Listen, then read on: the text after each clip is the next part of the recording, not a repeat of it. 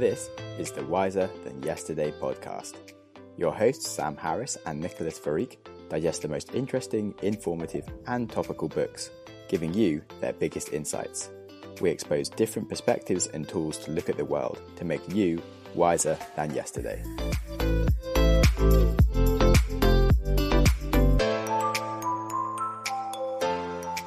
Hello, everyone, and welcome to the Wiser Than Yesterday podcast. My name is Nico, and I'm joined by my co host Sam. And today is our third episode in our adventure into the world of anti racism, racism, people of color, and so on. Sam and I have just finished the book How to Be an Anti Racist, written by Ibram X. Kendi.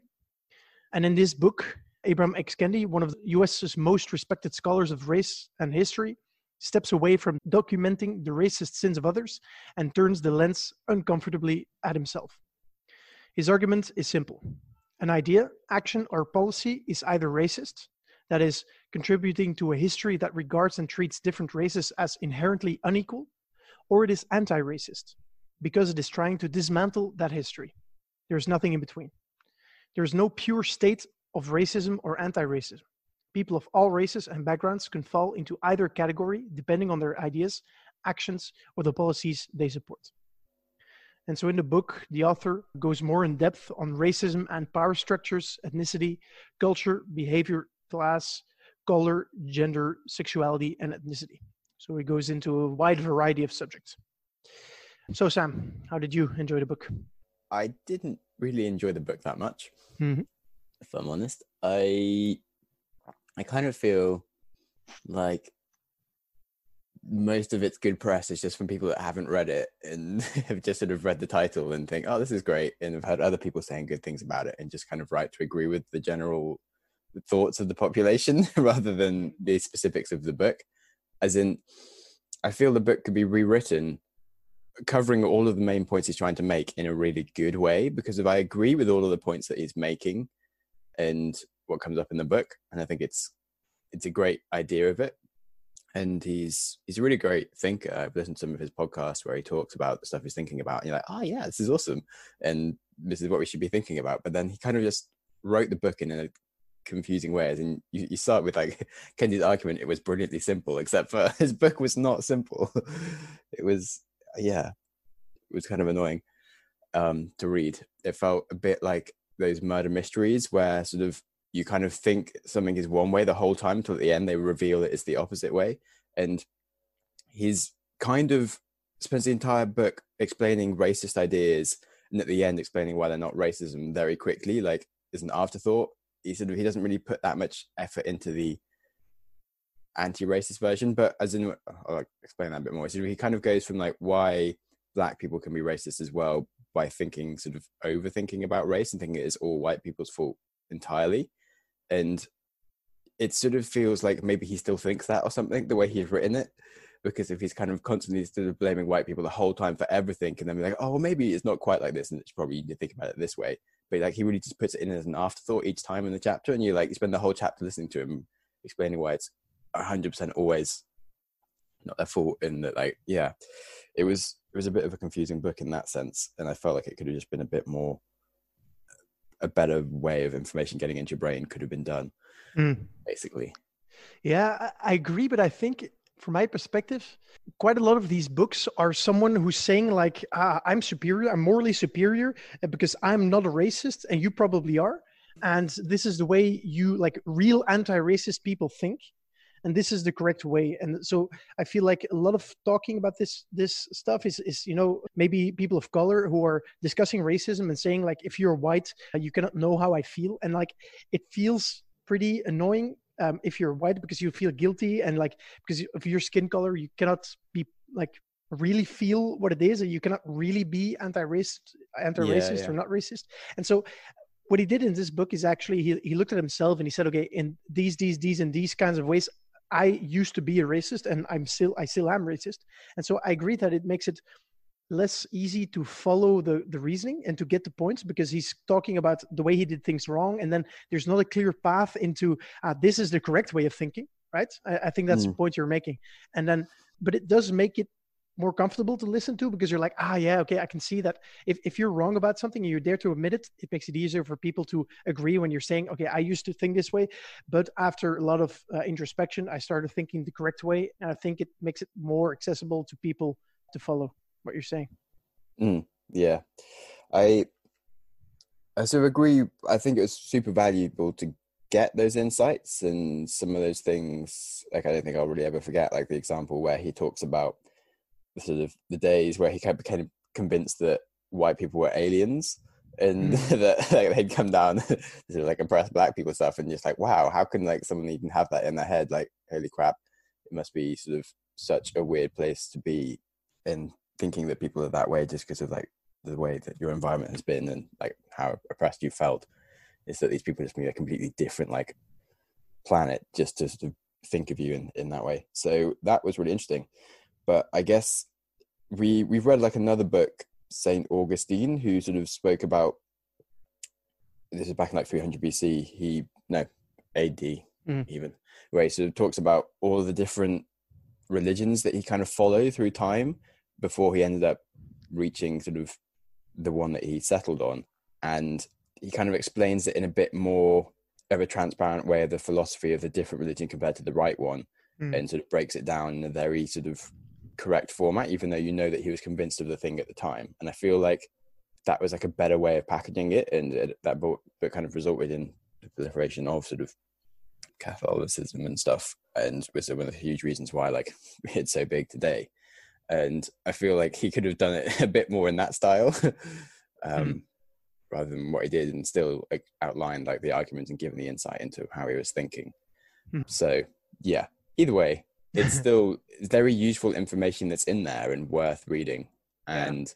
I was just a bit confused sometimes if it was like, am I being racist for thinking that he's thinking the wrong thing? Oh, right, he's thinking the same thing as me. I just didn't realize it. And I'm like, am I being challenged because of I'm like uncomfortable reading this? I, I just it just found it a bit confusing.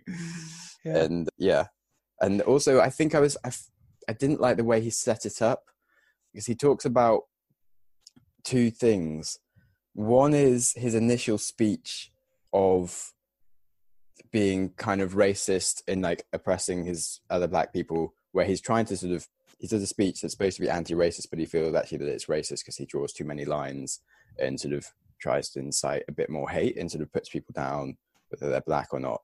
And he sort of talks about this being the wrong way, but then he also declares the whole you're either racist or anti-racist but he goes very far and sort of declares it like a war and i feel like drawing lines and sort of making people feel like they have to choose is quite upfront and sort of offensive when you're not ready for it and i feel like he's sort of is a bit too much in your face almost like too quickly mm. and if this was the first book you read on like how to think about racism you probably would just sort of put it down and be like what the fuck is this guy going on about mm. and like I don't think it would be very helpful mm-hmm. if you were a white person to read this as the 1st mm-hmm. book. And uh, so yeah, I felt like he was very confrontational from the start, which then sort of had me thinking that he was sort of being a bit over the top the whole time because he just put that lens in my in my mind. Yeah, I think one last point of commentary I have is on um, the audiobook itself. So uh, there's like audiobooks can either be read by someone who's a professional audiobook reader mm. or um, they can be read by the author themselves.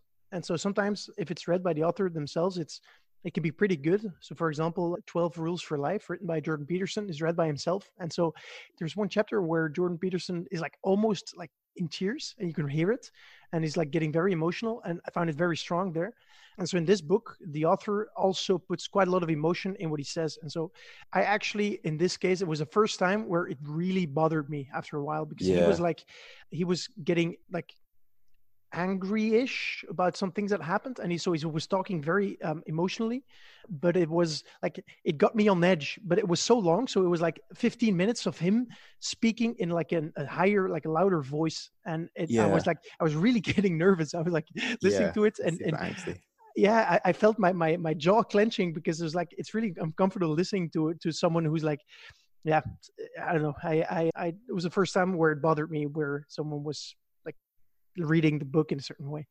Yeah, um, yeah. It just I mean, but, in general, like the style of the way he spoke wasn't. It didn't flow very nicely. No, It was like, no. "Duh, duh, duh, duh, duh, uh, duh, duh, duh, duh, duh, duh," and you're like, "What? I don't. just like, just speak the words like a bit more like yeah, fluid, like yeah, fluidly or something. he's he's a better writer than a speaker. Yeah, yeah. So maybe So the book is was a bit is, is better read than listened to. Yeah, and I guess that's kind of what made me feel a bit like he still believed in the wrong views because if he sounded quite like caught up in it's like, oh, this is so annoying, you know, and you're like, you sound like you're still quite annoyed by this and that you believe this Hmm. rather than, yeah. So I don't think his audio was was helpful. I agree. All right, now let's get into the content. Yeah. the yes. Now know, reinforcement the whole time being like, this was so annoying. Actually, let's talk about the good points because it's Yeah. full of good points. So w- one thing I found eye-opening. So in the other books um, that we read, so White Fragility and Why I No Longer Talk to White People About Race, they basically said that all white people are racist. And I'm being too too uh, too strict here, but they said all white people are racist and black people cannot be racist.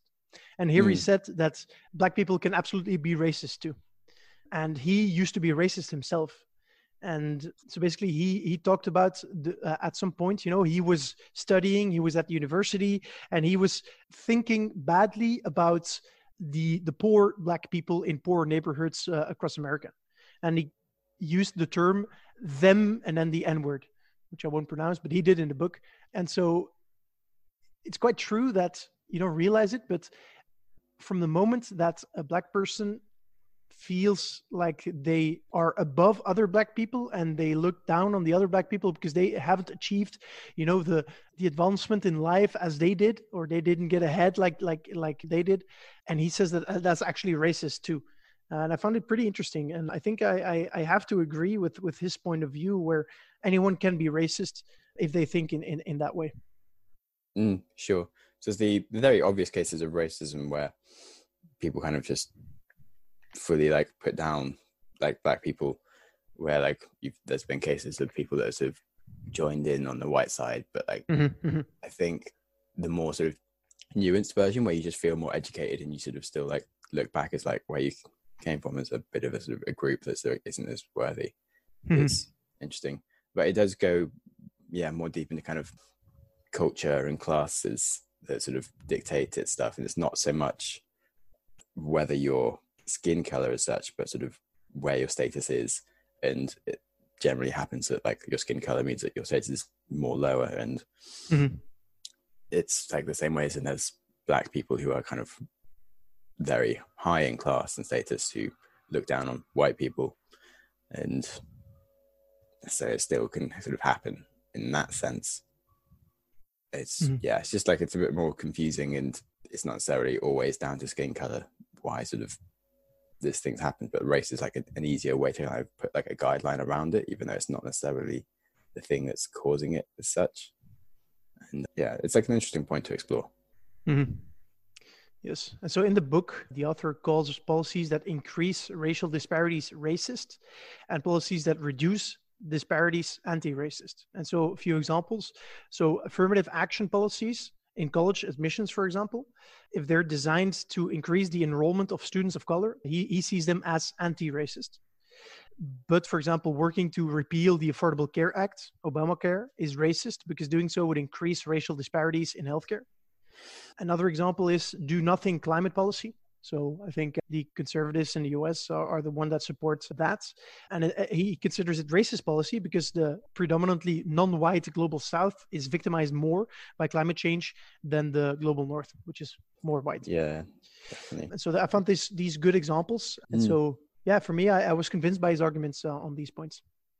Yeah, I mean, I agree with those things, but I'd also, as in, I still don't like saying that everything is one way or another. I just don't think that sort of overwhelming statements like that are usually true. And sort of when you think about laws, okay, so is it racist to say you have to wear a seatbelt? I don't, I'm not sure if that is. If the enforcement of the law means that more black people get pulled over because they aren't wearing a seatbelt and like other things happen, yeah, that's sort of racism at like a lower level, but the actual overall aim of it, I don't think is racist as such. It's there to protect society, like regardless of color. And I'm not sure how that can be a racist policy exactly. Where do you get this example from? Is, it, is this from you? That was just me thinking of a thing because he says that every policy is racist or not or anti-racist. Yeah. And I'm saying I don't Well, think yeah. having to wear a seatbelt is anti-racist, but I don't think it's racist either. No, I agree. Yeah. I think there's absolutely uh, policies which are not racist or anti-racist, you know. Um, Yeah. Although I think if you do your best, you with almost all policies, you might be able to find a way in which it treats different races differently, especially Yeah, yeah, sure. Like I was just yeah, said, like if it means that more black people get pulled over because if they're looking for excuses to pull someone over and they see a black guy and he's not wearing a seatbelt, then yeah, that ends up being racist. And same with taxes, it could easily become like racist if it sort of more uh, makes things worse for certain parts of society and stuff. Like Yeah. I think many of the things have like a flavor of racism or could be quite racist where you Mhm. don't think they are, but there's still things that had no intention of being racist and aren't really racist. Mhm, mhm. Um, but I guess they could be more anti-racist if there was like some quotas around how it worked. Yeah. no, it's true. I think Mm. one of the um, most important parts that I came to realize, um, and it's not only from this book actually, it's also I I watched the, the Netflix uh, movie slash documentary called The Thirteenth. Have you seen it by any chance? Nope. It's about the 13th Amendment. And basically, it looks at racism and uh, criminality and prisons prisons in the US over over the, like Mm. the, the history of it.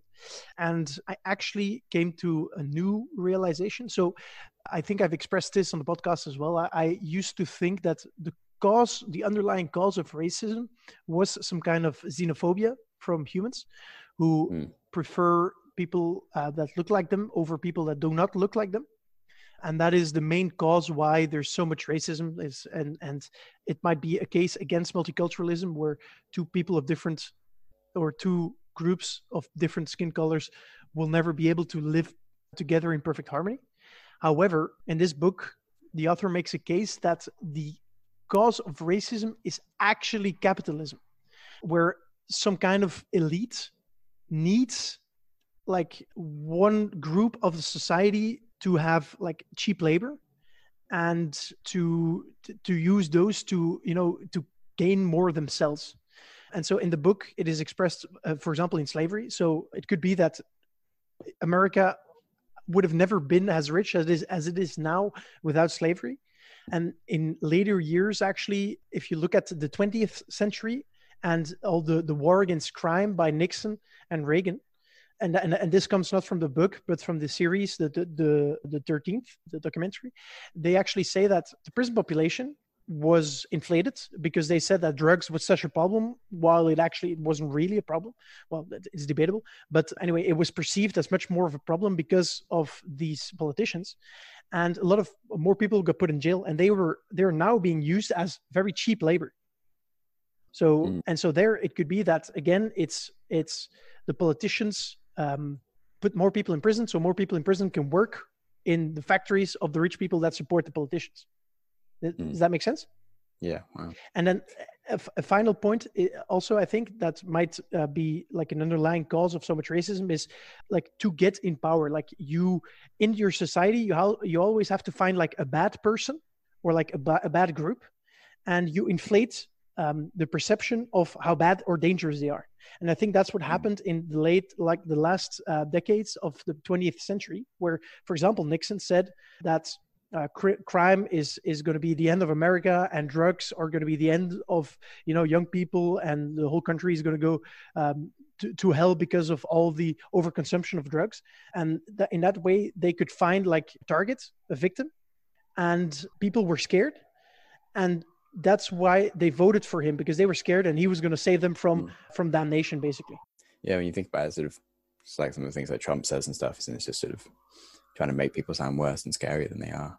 Exactly, exactly. And so politics is, is built more and more about around fear. And I think that without capitalism and, and the whole political system in the US, I think racism would have wouldn't have been that bad. Mm, yeah, sure, hundred percent.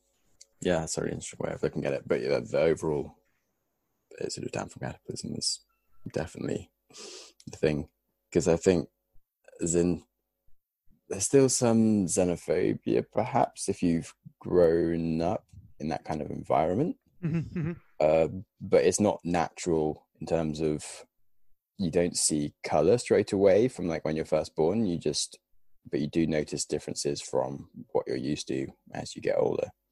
Mhm. But like, it wouldn't be a thing you'd necessarily notice straight up. But it's does make it easier to see like who is part of your in group and out group when you're older, which comes in that. But if you were to be born where you're just sort of surrounded by like different colors, you wouldn't really ever notice that as a thing. Mhm. But Mhm. you would notice like people that are dressed differently and look like they should be living on a street or something and not think that they should deserve as much as you perhaps. Yeah, but I, I yeah, for me, the, the biggest takeaway was that I, I used to believe that racism is, is natural, Mm. but now I believe that it's actually like people decided like it's because of like yeah capitalism and it is it is born out of profitability and utility basically Yeah, yeah, definitely. But as in by the end of this book, I was definitely feeling like I sort of I didn't feel like he was the one telling me, but I felt like basically this is just a big argument for like communism and just complete equality at every level. Because otherwise, I just don't see how you can really reach this. Because even if you don't care about color, like the point is just people are classist and people are going to know the people that they know who are going to be more rich and they're always just going to get richer and richer and they're going to have all the things and they're always going to sort of oppress people a bit regardless of the color side of things it's just humans are shit and we're going to be Mhm. selfish and Greedy. always want things and yeah so it's never going to work whilst we have like capitalism in a complete sort of pure form without some way of making things fair then it gets confusing of at what point so as in do you then sort of just let anyone do a job regardless of like their qualification and things if you just have to be completely fair on things like I just it starts getting confusing if you Mhm. to say that everyone deserves to have the same thing but like they can't be doing the same things Mhm. and yeah they can't have the same levels of skills and intelligence and stuff and so it's kind of awkward Yeah, I agree. I um I think the whole discussion is about equality of opportunity, equality of outcome. If a certain group in society has more difficulties getting to the same outcome, should you grant them some advantages in opportunities or not? I think this is where the liberals um, are opposed to the, the the conservatives. So yeah, I think that's that's a discussion that that's going on in in every country and in every society but I felt that, and I think he he lost me a bit there. Like he lost some credibility for my part there. Like he was clearly a, like a socialist or a Marxist. So he was Mm. in his book. Um, he decided that he talks in a, in one chapter about Marxism and how well capitalism lies at the basis of racism. And so I, I- I must say I agree, uh, but I also believe that the current problems in the U.S. are caused by unbridled capitalism, so unlimited capitalism if if you don't if you if you just let uh, a country be led by uh, human greed and human self-interest there's going to be elites taking advantage of poorer people of, of of other people and i think that's what we can see in the us now however i feel like in western europe for example we have found a better way of combining capitalism and more socialist policies Mm. so I, i'm i'm myself consider myself a capitalist but i mean this made me realize that there's quite some issues with capitalism. If you just let um, societies be um, led by human greed and, and be advanced by, hum- by human greed, you're going to run into some issues. And I think uh, the US is a good example of that. What's happening today, what has been happening there in the past, shows that capitalism in itself is not perfect, and you need to, you know, take care of people in in a certain way because otherwise the the strong are going to take advantage of the of the of the well the powerful yeah, yeah. are going to take advantage of the non-powerful. Mm. Right, and you have things like kind of network marketing and pyramid schemes where some people sort of argue that like if people are dumb enough to give you their money then like they deserve to not have it. Yes. and that sort of just seems completely wrong.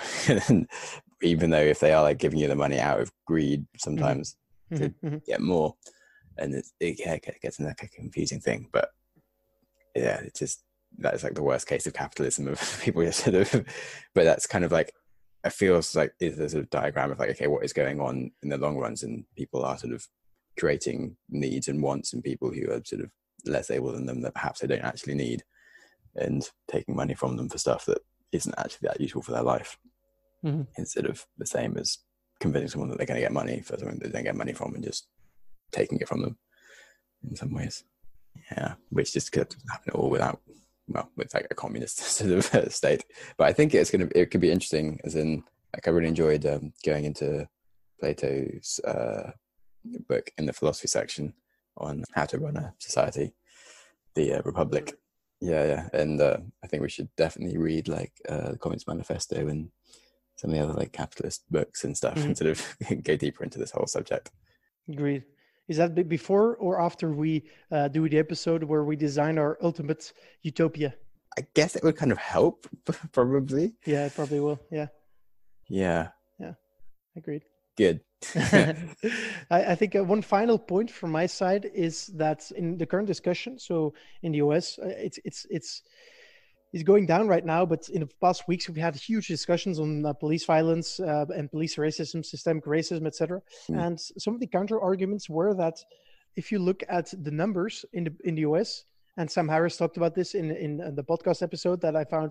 the other Sam Amazing. Harris, Yeah, the others, Who's- yeah, sorry, a more Yeah. famous podcaster than me, just Yes. to be clear. just for now, right? By the way, just for now, Sam. yeah, for now.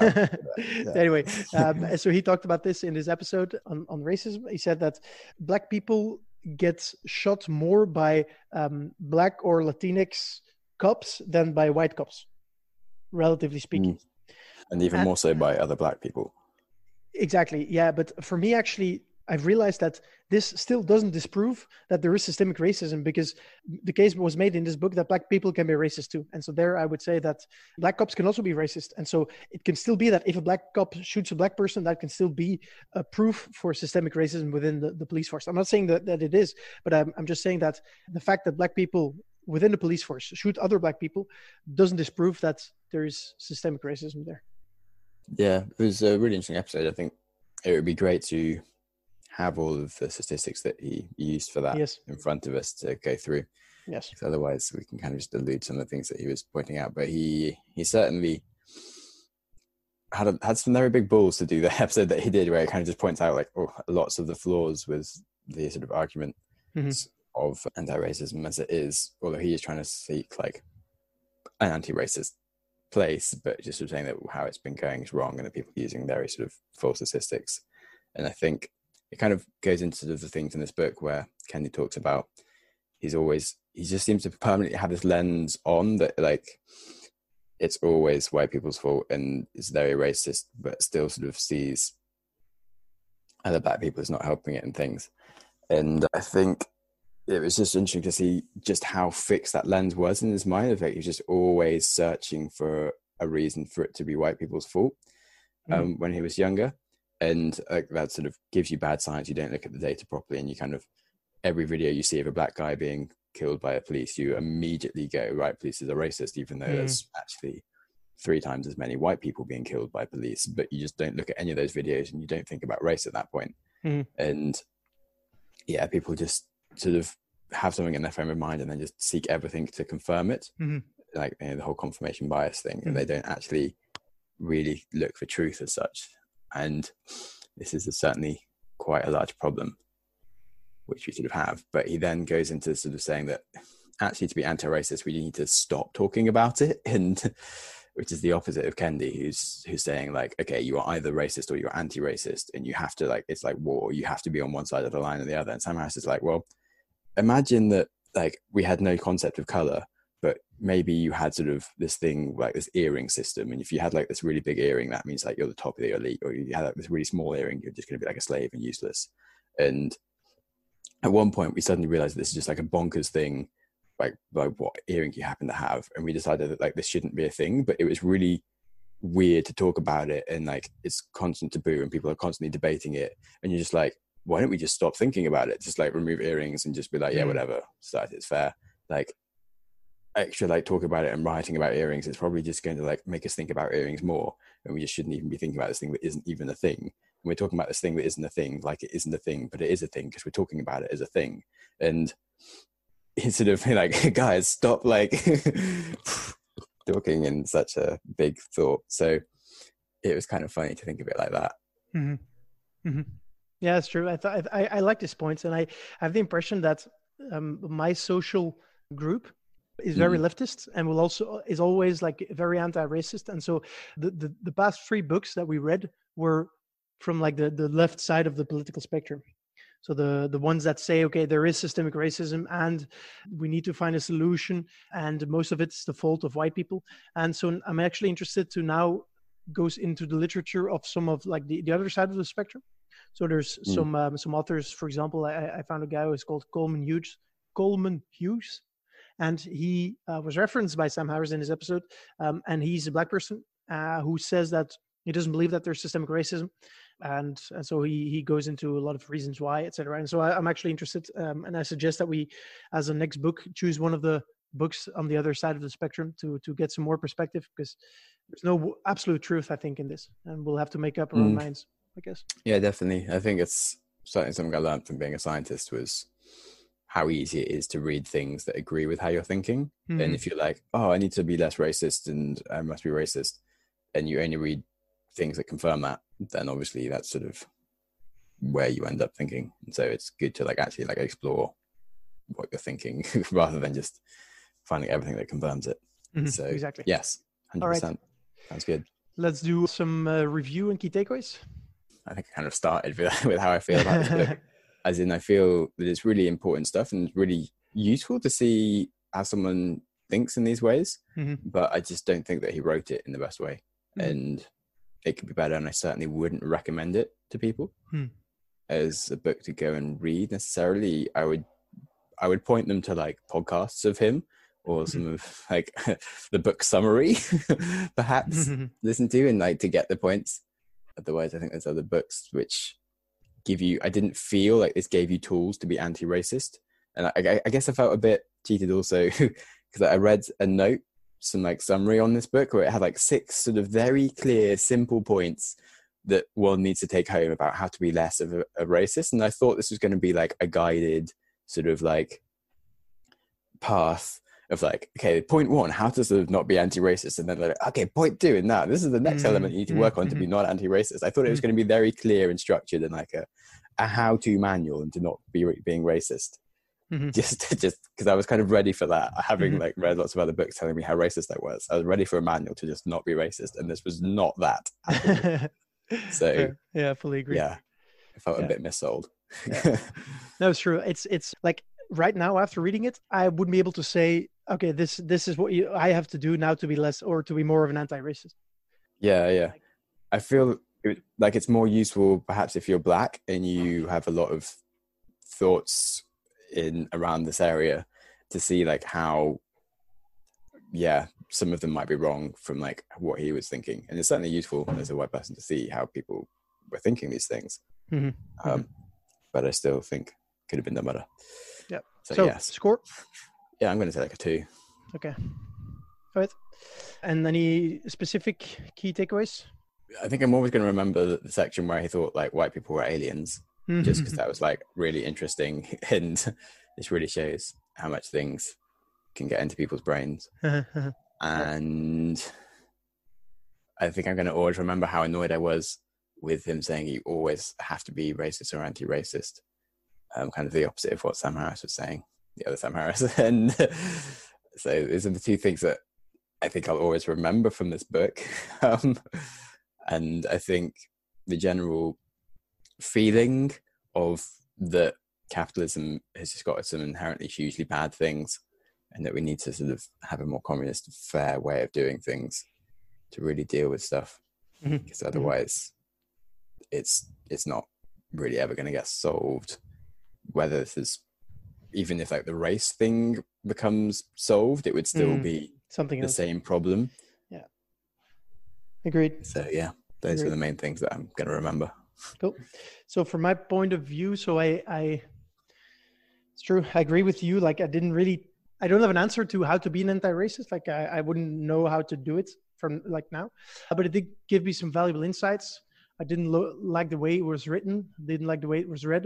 So I'm going to give it a four because it did like, I- feel like I'm, I'm understanding more and more like racism and all the problems involved and, and what lies at the basis of it. And so for me, the, the main takeaways, especially the part where racism doesn't necessarily come from human nature, but it could be that it is systemic and comes from the way societies are led, where you have to have one part of the population who is either used for cheap labor or is uh, used as a target. So people become scared. So they vote for the person who is going to act upon that fear. So that's Mm. that's my my biggest insight from this, which also came from another series I watched. But Yeah, yeah. I was gonna say that's my completely different. anyway, all right. I think uh, that rounds up the episode. So for the next book, next book, we're going to try and read one which is more conservative, but we don't know which one. So until then, I guess uh, Good Yeah. story. you'll have to see. So uh, thanks for listening, and uh, see you next week. Bye. Thank you for listening to our podcast. As you know, we are doing this to try and help you get smarter. Well, I have another project for podcast listeners just like you who want to be smart. Nico and I learned so much from reading the same things together and discussing them, and I wanted there to be a tool that made it easy for anyone to listen to the same podcasts and books together with their friends. So I'm building the app Syncify, which does just that. It connects you with your friends in the app listen to the same things at the same time, or create shared playlists and work through them at your own pace. You can share comments and highlights of your favourite bits, and become smarter by seeing what your friends think around the same content that you enjoy. As a bonus, it also helps with your mental health and reduces isolation. Personally, I hate publishing my life on social media, which I find all rather antisocial, and I don't go out of my way to phone a friend for no reason other than the fact I feel lonely. But I do love doing things with other people, and having my friends listen to the same things is, is really awesome. I mean, I used to speak to Nico like once a year before we started this book club together, and now we talk all the time because we're just doing something together. So do yourself a favour and sign up for the Syncify app at syncifyapp.com, and I really hope it helps. Thanks a lot for listening. If you enjoyed the show or learned anything new, be sure to share it with your friends. And I just can't tell you how great it is if you were to happen to leave a review on iTunes. These really do help quite a lot. If you have any questions or books that you'd like us to read, feel free to reach out to us through the website wiserpod.com or reach out to us on LinkedIn. And just keep loving and keep learning, and ideally, keep listening. Big love from Sam and Nico, and the Wiser Than Yesterday podcast.